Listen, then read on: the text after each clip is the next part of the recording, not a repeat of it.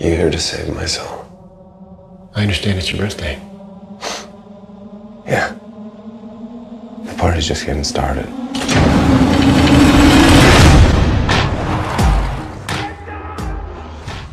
His name is Callum Lynch. Hello，大家好，欢迎来到今天的独家观影指南，我是凉凉梁大宝比个 baby。今天呢，跟大家说的这一部影片呢，是由一个呃游戏改编的电影，叫做《刺客信条》。天真无邪聊生活，歪门邪道说电影。关注我们的微信公众号，就有机会赢取免费电影票以及周边礼品哟。搜索“独家观影指南”就可以找到我们了。注意，那个“毒”啊，是毒药的“毒”。This is your second chance.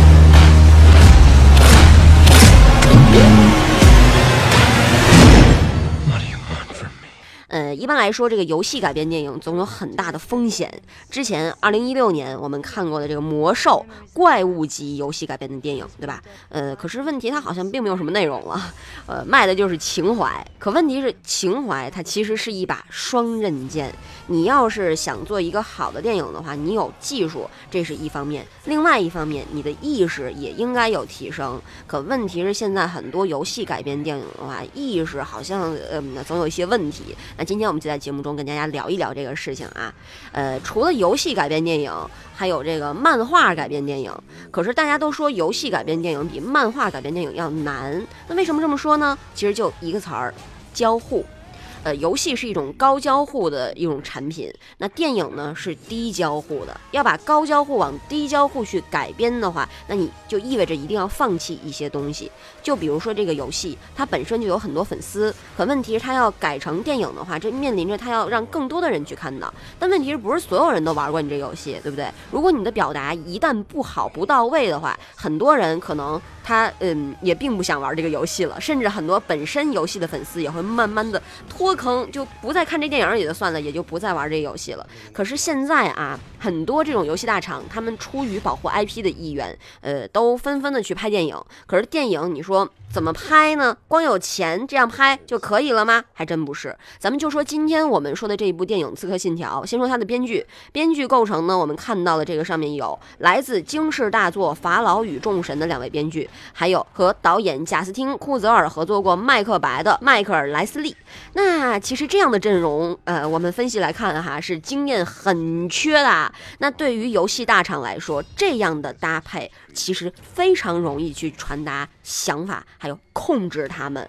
所以说，在施加压力的过程中，我们就看到啊，《刺客信条》在游戏里面，它体验的中心就是玩家体验的重心啊，是历史。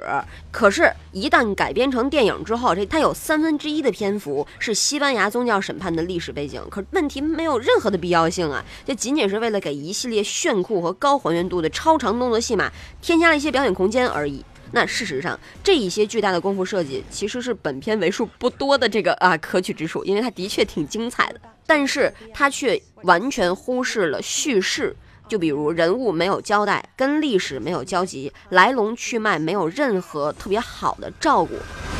Welcome to the Spanish Inquisition. What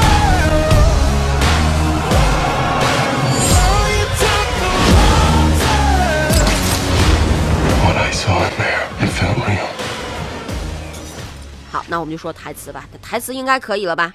嘿，还真不是，为数不多的台词呢，还全部都是西班牙语，自带硬字幕。那不论是对于观众，还是说自己本身的这些游戏粉丝来说，嗯，产生了严重的割裂，甚至说是有巨大的架空感。这是三分之一，那另外三分之二呢？其实跟游戏做法是一样的，形而上的正邪对立一定要落到个人私仇上面，才能跟观众产生共鸣。但是我们就看到这一部影片里面，虽然我们见到了这个小时候的主人公卡尔林奇，也见到了他跟父母的惨剧，但是高度片段和短暂的表现，使得观众并没有跟这个剧情产生任何的这种情感联系。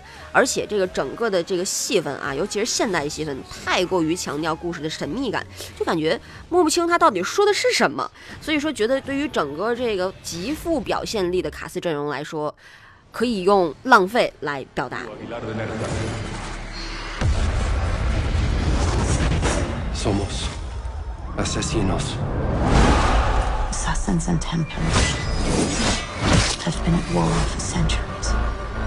I aim to change that. 那其实关于游戏改编电影，我们有几个问题想问一下啊，大家可以思考一下。游戏改编电影，您是想让这个游戏玩家优先，还是电影观众优先？您是想讨好旧粉丝呢，还是想拉新粉丝入坑呢？以及最最关键的问题，你是想拍一部游戏衍生品，还是想拍电影？我觉得这些问题大家可以去想一想、琢磨琢磨，我觉得还挺好玩的哈。这个也不妨碍我们走进电影院去看一看这一部《刺客信条》，因为还是有一些比较精彩的东西值得我们期待了哈。Future purge of the Assassin's Creed.